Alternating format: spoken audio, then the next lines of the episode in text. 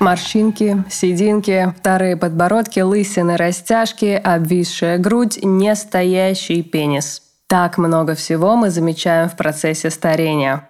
Мне вот 31 год, и вокруг меня становится все больше разговоров о блефаропластике, ботоксе, чудодейственных массажах и всем таком.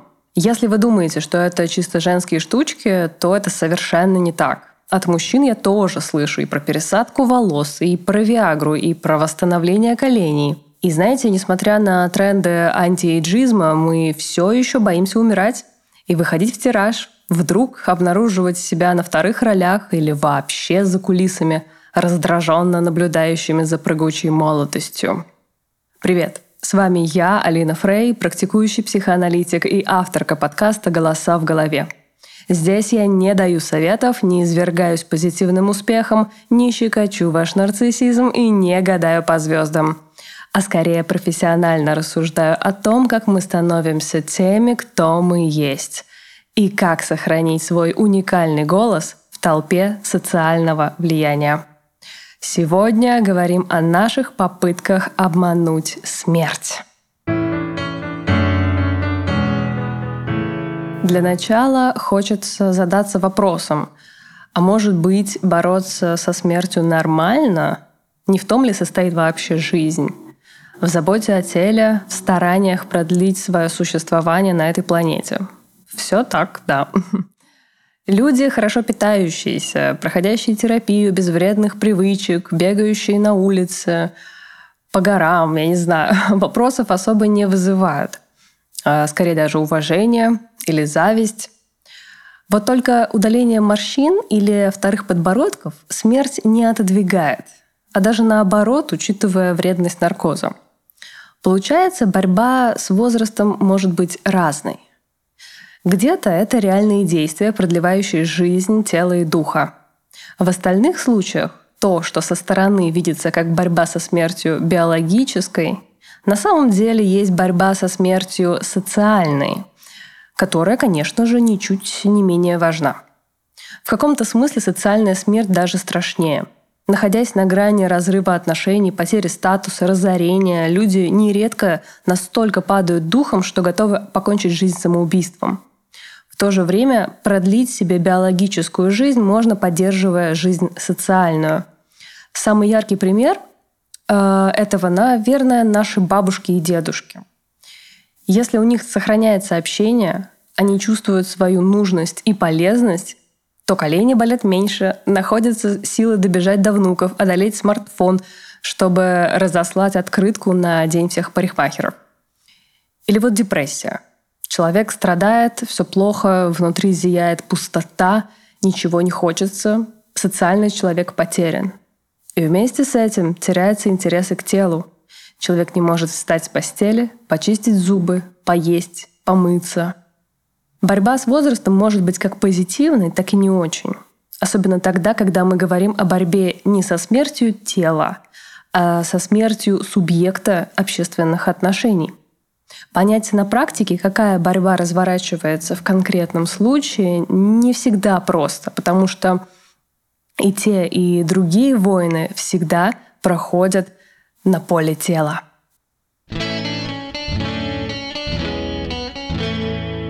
Тело помогает нам проявляться в обществе, находить свое место среди других людей, реализовывать свои мечты и фантазии.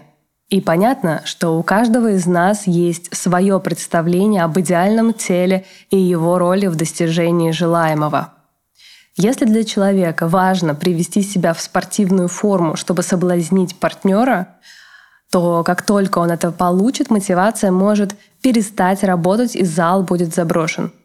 Совсем другое дело, если хорошее физическое состояние нужно для стабильного самочувствия, работы мозга и других увлечений. Только в последние годы мы стали видеть на обложках журналов тренд на реальное тело, разные формы и разные качества. Но все равно все это идет как-то со скрипом. В прошлом году в моем родном городе в России местный журнал выпустил статью об успешных женщинах в возрасте, которые и карьеру построили, бабушками успели стать. Я как-то так заинтересовалась, обрадовалась и полезла смотреть истории этих женщин. Что же я увидела? Одной бабушке 35, потому что она сама и ее дочь родили в 16. Второй 40, третий 50, но она перетянута подтяжками и накачана ботоксом. Все чудеса обработки фотографий тоже были исполнены. Я ничего, кстати, против раннего рождения детей или косметических процедур не имею. Статья скорее показательна тем, что там нет ни одной женщины, которая бы напоминала мою бабулю, даже отдаленно. Даже в ее реальные прошлые 50 лет. А если медиа формирует подобные примеры для подражания, вынося их на главную страницу, в своей массе это неминуемо задает вектор для потребителя. Страх того, что тело или его части уродливы, недостаточно хороши, называется дисморфофобией. Логично, что человек, столкнувшийся с таким страхом, захочет что-то с этим сделать. Но еще логичнее задаться другим вопросом. Что происходит в моей жизни? В какой такой ее точке я нахожусь, что проецирую в тело другие свои недовольства? Этот вопрос игнорируется, жизненные трудности отрицаются, а дефект видится в теле, куда и направляются все усилия. В голове звучит мысль «Исправлю тело, и все будет как надо». Можно будет выступать на публике, ходить на свидания, найти более высокооплачиваемую работу, смело петь в караоке без слуха, получить роль мечты, заставить людей слушать, подставьте свое. Подвергнуть сомнению эту мысль сложно. Особенно потому, что вокруг, как правило, собирается поддерживающее сообщество точно таких же людей. Социальная смерть — это утрата прежних мест, прежних статусов. Может быть, вы видели потухшие глаза у своих родителей или бабушек и дедушек, которые с грустью вспоминают о прошедшей жизни, как им было весело и как они резво справлялись с трудностями, а теперь как будто ничего не происходит, только тоска об утраченном. Я думаю, реактивное желание подрезать себе тело и вернуть ему молодость — это избегание вот такой тоски, экзистенциального кризиса. Такая попытка обмануть саму жизнь, заново прожить ее, исправить ошибки, вновь влюбиться, как в 20, и быть еще 30 лет в браке, но уже совершенно другим партнером. Я понимаю, что отпускать, присваивать себе выборы и признавать упущенные возможности бывает очень непросто.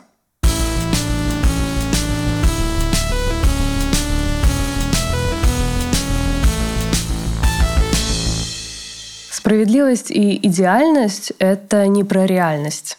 Нет у нас в жизни таких категорий. Я никогда не видела ни справедливость, ни идеальность. Если у вас какой-то другой опыт, вы, пожалуйста, поделитесь. Очень интересно. Стандарты красоты, поэтому были всегда, они есть и будут. Мы всегда будем отставать от собственных идеалов, отпихивать чужое пагубное мнение о нас, но продолжать сравнивать себя с другими. Я не строю иллюзий и не считаю, что можно вообще не спотыкаться о сравнении или, наконец, достичь идеала. Поэтому у нас у всех есть свои неврозы и свои нарциссические травмы. Самое простое, что мы можем сейчас с вами сделать, это честно сказать себе, где я, как я себя чувствую на координатной прямой от рождения до смерти. Вы молоды или к вам уже пришла старость? Особо долго не думайте, поймайте первое, что придет в голову. Молодость часто выигрывает у старости в социальной гонке за блага. Но происходит это в том числе с позволения старшего поколения. Помните, в прошлом выпуске мы как раз говорили про инициации, когда родительские фигуры должны признать факт своего увядания и позволить детям занять их место, обучая и воспитывая. Поэтому культ молодости — дело рук старцев. Такой уж абсурд. Если наше общество гонится за натянутыми лицами, стоячими сиськами и пенисами, значит, страх социальной и биологической смерти у взрослого поколения очень силен. Значит, в конкретно этой культуре стареть страшно. И что я слышу на сессиях? Меня стали реже выбирать в Тиндере. Меня вчера не заметили в магазине. Мое резюме где-то затерялось. Со мной перестали заигрывать на улице. На меня больше не смотрят так, как это было раньше. С возрастом мы можем замечать, что как будто становимся менее видимыми. Появляется желание стать ярче. А раз раньше было иначе, то ярче и моложе. Чтобы вернуть себе видимое место среди других. Понятно, что расцвет сил и социальная востребованность инстинктивно связываются с силой, выносливостью и репродуктивностью. Поэтому вполне логично, что в борьбе за социальную востребованность люди делают свои тела более стройными и сексуальными. Но развитие технологий, в том числе и в медицине, не прекращается. Мы живем довольно долго, и общество должно предлагать тем, кто выглядит и не так сильно, и не так сексуально, какие-то другие способы быть востребованными. Переформатируется сама сила и сама сексуальность. Сегодня женщины в Тиндере скорее ищут начитанных и эмоционально зрелых мужчин, а мужчины чаще ценят эрудицию и карьерные амбиции женщины. Нет уже необходимости искать мускулистого охотника или детородную кухарочку для выживания. Становятся востребованными качества, которые напрямую к телу не относятся. Но, несмотря на эти рациональные статистические доводы, наше архаичное бессознательное в любом случае часто упрощает такие возвышенные экзистенциальные конфликты до простых вопросов тела.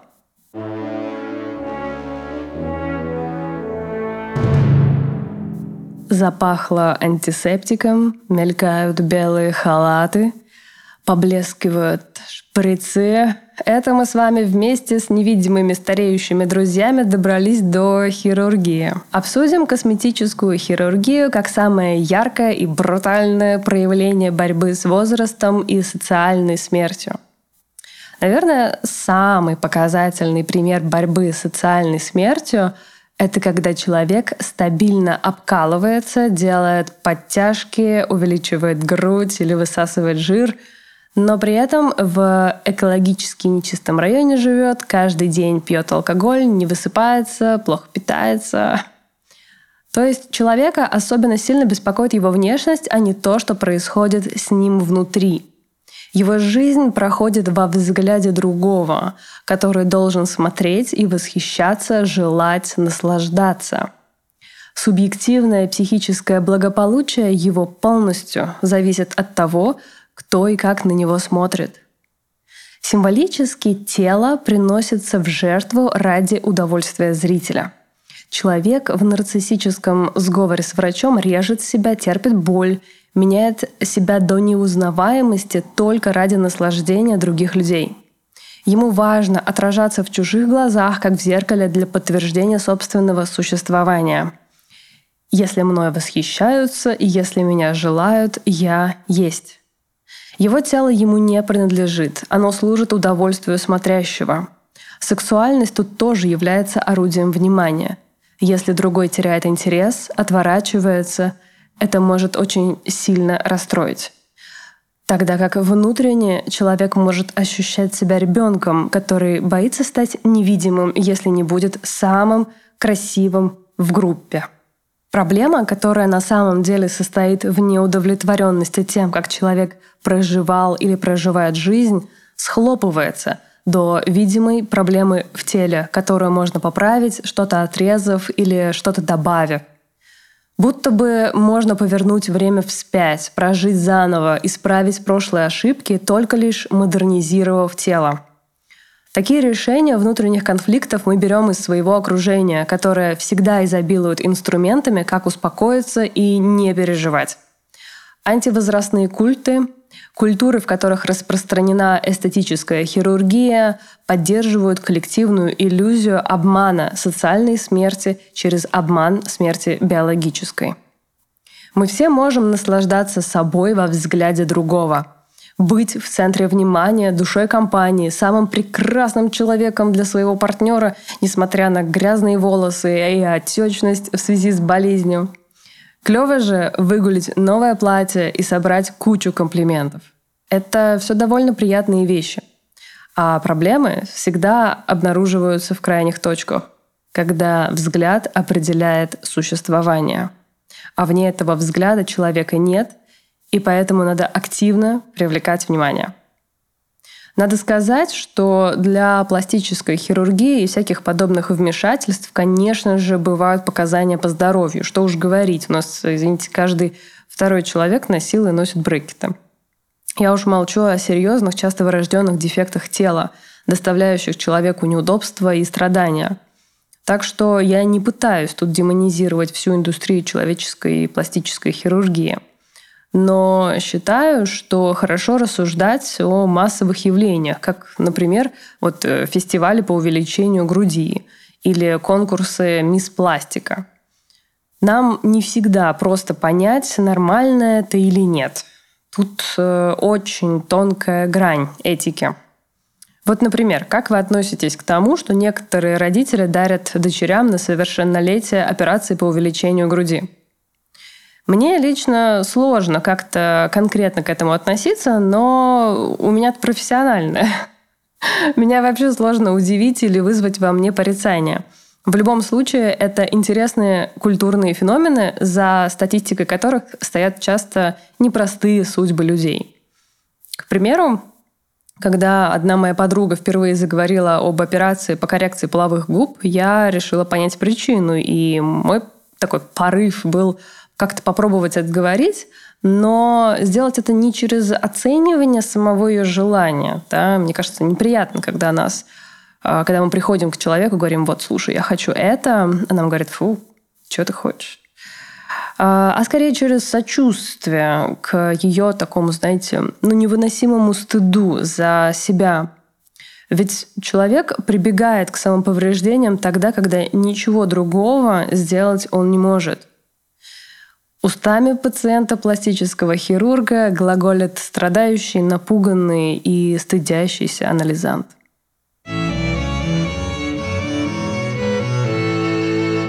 Небольшой офф-топ. В моей работе есть интересные кейсы, которые можно описать, как я спасаю своих родителей от смерти.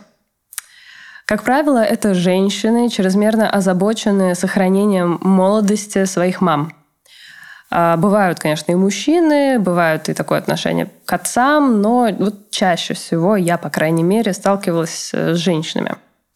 Они покупают дорогие уходовые средства для матерей, оплачивают операции по омоложению, привлекают к самым разнообразным практикам от научно обоснованных методов коррекции веса до бездоказательных диет по очищению печени и упражнений дыханием матки. Этих женщин до слез волнует жизнь мам. С одной стороны, мы все, конечно, или почти все, желаем долгих лет жизни нашим родителям. И помогать им поддерживать биологическое и социальное существование хорошо. Забота называется. Но, с другой стороны, такое поведение может быть отыгрыванием внутренних психических вопросиков, которые к родителям не имеют вообще никакого отношения. Что же это может быть? Тут очень интересно. На самом деле много чего. Но я расскажу о таком механизме защиты нашей психики, который в таких случаях очень часто наблюдается. Вы его можете заметить у себя в других ситуациях. Называется он реактивное образование. Дело в том, что мы не можем только любить или только ненавидеть. Мы постоянно пребываем в некой амбивалентности, испытывая совершенно разные, даже противоположные чувства, как к самим себе, так и к другим. Амбивалентность присутствует повсюду. Ничто не является однозначно хорошим или однозначно плохим. И ребенок не может только любить родителя или только ненавидеть его. Ему приходится как-то внутри себя умещать эти чувства, сталкиваясь с разными приятными и неприятными качествами в отце и матери. Реактивное образование – это как раз попытка психики решить конфликт амбивалентности чувств, что-то одно усилив, а другое как бы удалив. Но на самом деле нет.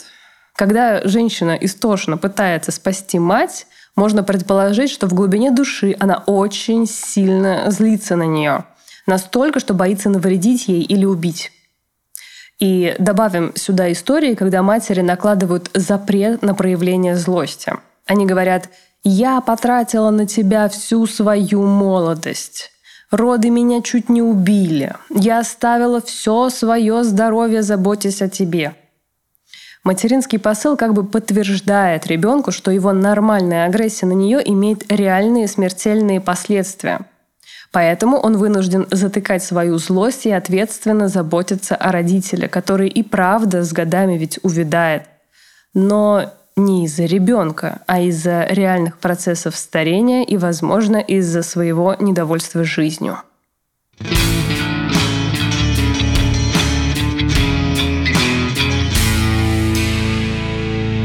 Я не стану вас агитировать, не закрашивать седину или не пытаться избавиться от морщин. Чего душой кривить, я и сама пользуюсь анти-эйдж-косметикой и микротоками. Мы тут собираемся уж точно не для того, чтобы грести всех под одну гребенку или хейтить антивозрастные тренды. Я скорее предлагаю вам более широкий взгляд на практики, которые существуют в обществе для борьбы с социальной смертью.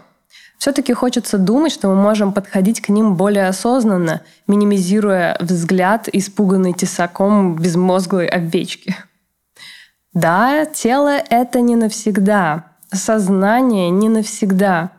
Перегиб в сторону «эхей, смерти нет, живем здесь и сейчас» тоже ведь часто приводит к не лучшим результатам, как и жизнь в постоянном ожидании смерти. Совершенно не беспокоиться о потере социальных статусов невозможно. Мы же всю жизнь выстраиваем свое окружение, учимся разным профессиям, пытаемся себя продать на рынке услуг. Попробуйте в качестве, абстрактного эксперимента мысли разделить свой страх биологической смерти и социальной смерти. И подумайте, как это у вас отражается на жизни. Может быть, вы не стали редким исключением, и в последние годы из-за ковида и войны у вас тоже обострились тревоги. Может быть, вы потеряли близких, и это сделало вас более грустным, чем раньше. Может быть, вы, как и я, потеряли некоторые связи, утратили привычные места, по-новому взглянули на свои статусы. Отразилось ли это как-то на ваших практиках сохранения жизни? Со временем мы утрачиваем прежние способы получать удовольствие и вынуждены придумывать себе новые.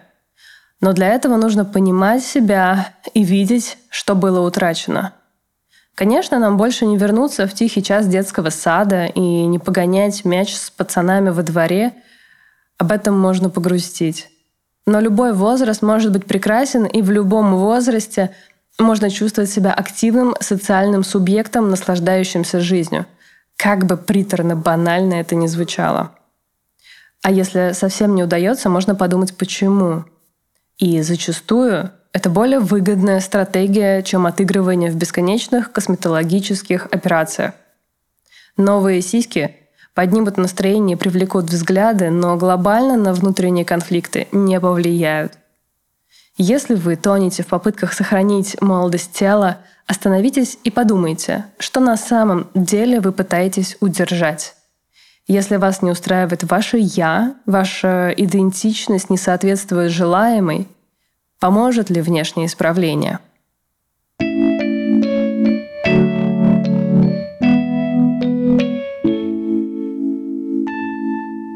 Пора ставить разговор о теле на паузу. В следующий раз мы поговорим с вами о наших психологических заигрываниях с едой. Если вам нравится подкаст, напишите об этом в комментариях и поставьте оценку в приложении. И подписывайтесь на телеграм-канал, там я иногда делюсь своими мыслями по темам выпусков, а вы можете задавать вопросы и делиться своими мнениями. В кресле звукорежиссера, как всегда, Артур Мухан. Спасибо ему большое. А с вами была я, Алина Фрей. До следующего понедельника. И будьте здоровы! More the 19th century and the 20th century. More agreement among experts. Just about identification. It's a real matter of treatment of the neurosis.